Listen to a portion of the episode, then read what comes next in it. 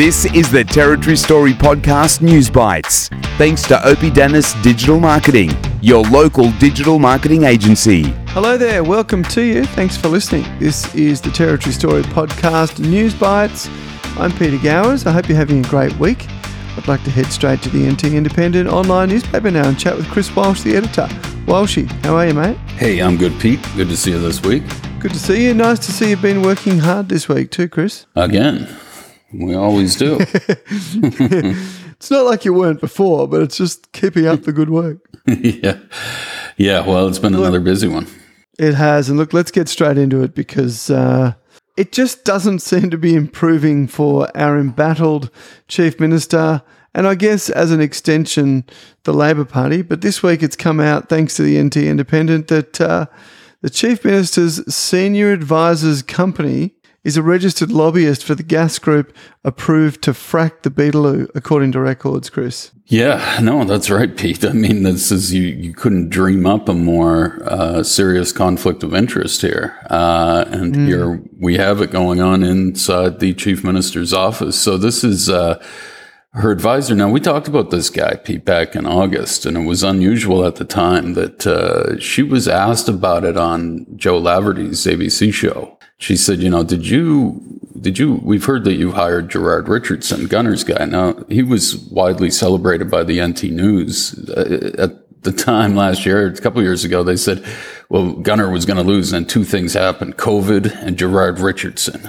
And he saved, wow. yeah, he saved Gunner's campaign by getting and him on not brand. necessarily in that order. yeah by getting a mom brand and um, and uh, getting these uh, you know these uh, media sessions right. I guess when Gunner went yeah. out, was on point about. I heard things. that one of the the key points was they helped him to get his press conferences done right. Yeah, yeah, and speak Jeez. properly. Imagine what he would have done if they didn't have him helping.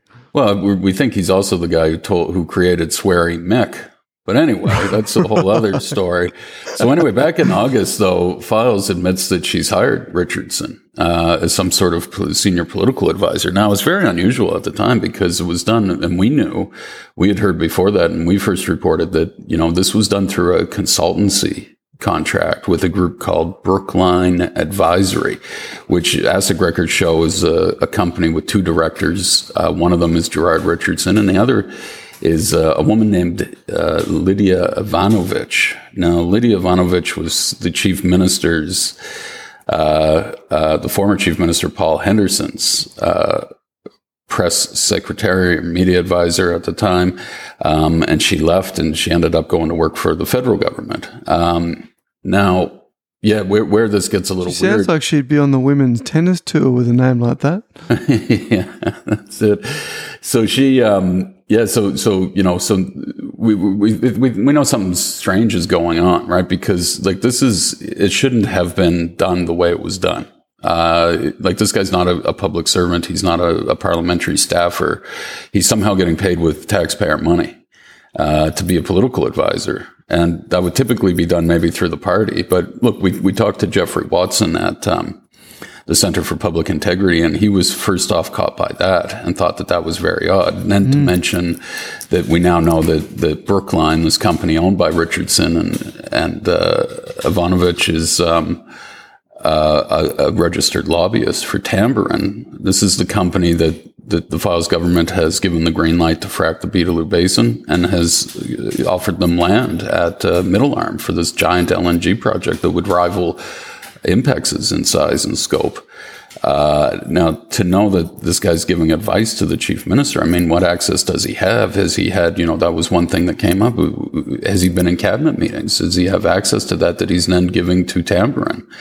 Uh, information, sensitive information. We've since been told by sources that he that he has attended cabinet meetings. Like this is very serious. Yeah, it is stuff that's going on here, and um, you know we'll talk about it a bit more on the weekend because there's going to be more stuff. There's more things kind of coming out every day, and right now, you know, I can tell you that that Monique Ryan, the independent Teal MP, uh, she's called for a full investigation into Fyles' office right now um, around these conflicts of interest and well, saying Cash will love that. Yeah, and saying, but look, the public has to have teals. Yeah, yeah that's right. Um, and they've they've but they've seen what's gone on here, and yeah, this is it. You, you, need to restore integrity. You know, like she said, the public expects that the decisions that are made are in the best interests of Territorians, not in the best interests of those with vested interests in it. And when you have the, the conflict like of those with shares. Yeah, it's um, it's a bad situation, but uh, there's going to be more on this, Pete. This is breaking, kind of developing, and um, yeah, it's very bad for the chief minister right now. Mate, I look forward to discussing it in more detail on the weekend and also preface that by saying that uh, there's something that I want to talk about before we get started, and it'll really dovetail quite nicely into these sorts of things that we're talking about. But we'll get to that uh, on the weekend edition. Chris, uh, also making news this week, we've got the parents of the young boy that was sat on by the former or suspended uh, Barkly Regional Mayor uh, looking potentially into some civil action against him and the NT News. Yeah, that's right. There was a letter uh, drafted here, which uh, Woody was able to obtain, and it's signed by the boy's parents. Was sent to NAAJA, uh, their principal legal officer, stating that McLaughlin should be charged for his actions on that day, which they say was using excessive force to restrain the 12 year old uh, boy. Uh, and the other part of that is that, um, you know, because of what happened then, he sat on him while this other guy uh, put his boot in his face and um, pushed down. Uh, he was, he's since been charged. That guy, uh, Kirk is his name.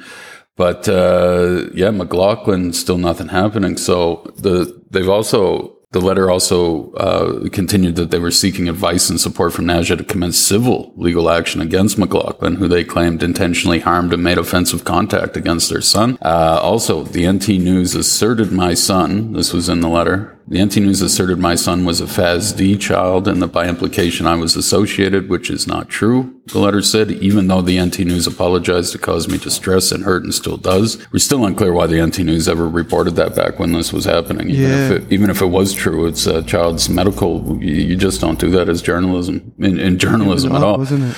Yeah, so uh, they've not responded uh, about that, but um, you can see that. Um, that this is still kind of progressing here, uh, and that is a, a, new kind of twist on this. If there's going to be some c- civil action taken against McLaughlin and the NT News. Um, that will be interesting to see where that goes. But meanwhile, you know, the police were very quick to come out and, and charge uh, that woman with the Fyles, the incident, yeah. the pie throwing the stuff. cream pie, yeah. Yeah, so, you know, the, the I think they that, had a whole task force set up for that, didn't they? yeah, man, they had six more detectives on the case, man. Uh, yeah, and so, yeah, Woody had asked them about that, like, why are you bringing those charges so quickly? And on this one, you're sitting around. I mean, this incident happened with the boy in the video in the mayor back in August, and uh, wasn't released until October. And then they said they were investigating, and we still haven't heard anything. The whole thing's weird, and not just that, but everything that's going on in that Barkly Regional Council area yeah. just seems completely odd. So, yeah, and that's still hopefully we'll get to the bottom of it one day.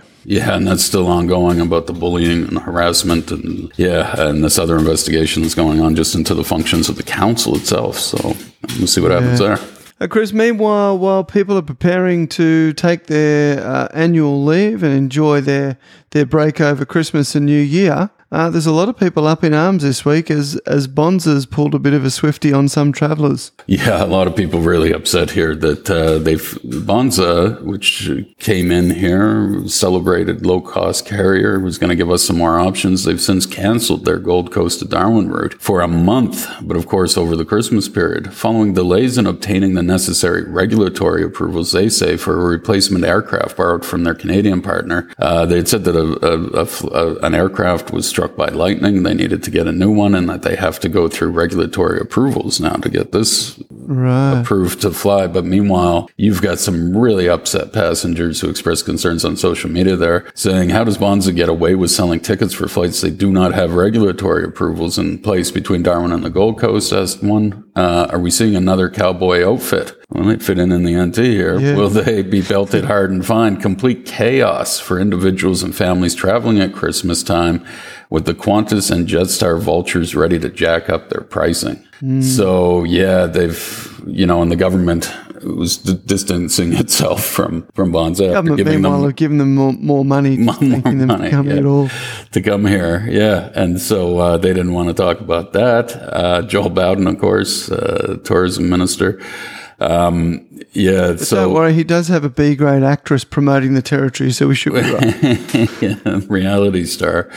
Uh, but yeah, Bonza offered all passengers impacted by the delay of flights starting the Gold Coast either a full refund or move to flights to or from the Sunshine Coast. That was kind of the alternative that they've pitched up here. Which is kind of weird, right? Because you think to yourself, oh, well, you know, it's relatively close. But to be honest, the Gold Coast and the Sunshine Coast are poles apart. While they might be only two hours uh, drive, Brisbane's in between, and someone from the Gold Coast is not driving to the Sunshine Coast to get a flight, and vice versa. So it's not really an alternative. Yeah. So look, yeah, their their their boss was in damage control mode here all week, and um, saying that the, the priority was to help affected customers uh, and make alternative arrangements. We, we will work through refunds or some limited options to move flights. Uh, however, this process may take some time. We're acutely aware of the impact this has on our customers, and we're very sorry for this. So again, this is kind of the first week that they've introduced flights and not going Yeah. the way they would have wanted. We think. No, not at all. And look, my apologies uh, to any B grade actors or actresses who may be listening. Uh, I meant that that young person was an influencer before and not an actor. That's really, really belittling B grade actors by elevating her to that status. Yeah, yeah, um, yeah. So, well, we'll see what happens here with this with Bonza because I think a lot of people now are pretty nervous of what's going to come here because they did come in offering those regular fares for Queensland Darwin route starting from one forty nine. Well, it's Yeah. Melbourne Alice Springs flights at one thirty nine, so definitely much cheaper than what the uh, competitors are priced at these days. So, hopefully, they get their act together. are. And look, I did hear a rumor that Jetstar was trying to accommodate people and and you know not ripping people off. I hope that's the case because I read a couple of stories of real sort of hard luck stories and and as people rightly pointed out, it's all well and good to refund those that can't fly on other flights, but things like uh, hotel accommodation, rental cars, these things have all been booked, and in many cases, they're going to take some sort of a, uh, you know, cancellation fee, which a lot of people just cannot afford right now. No, no, and we hope that they get their act together here and fix this up soon. Agreed. Thanks, Chris. I look forward to catching you on the uh, Weekends with Walshy edition coming up on the weekend.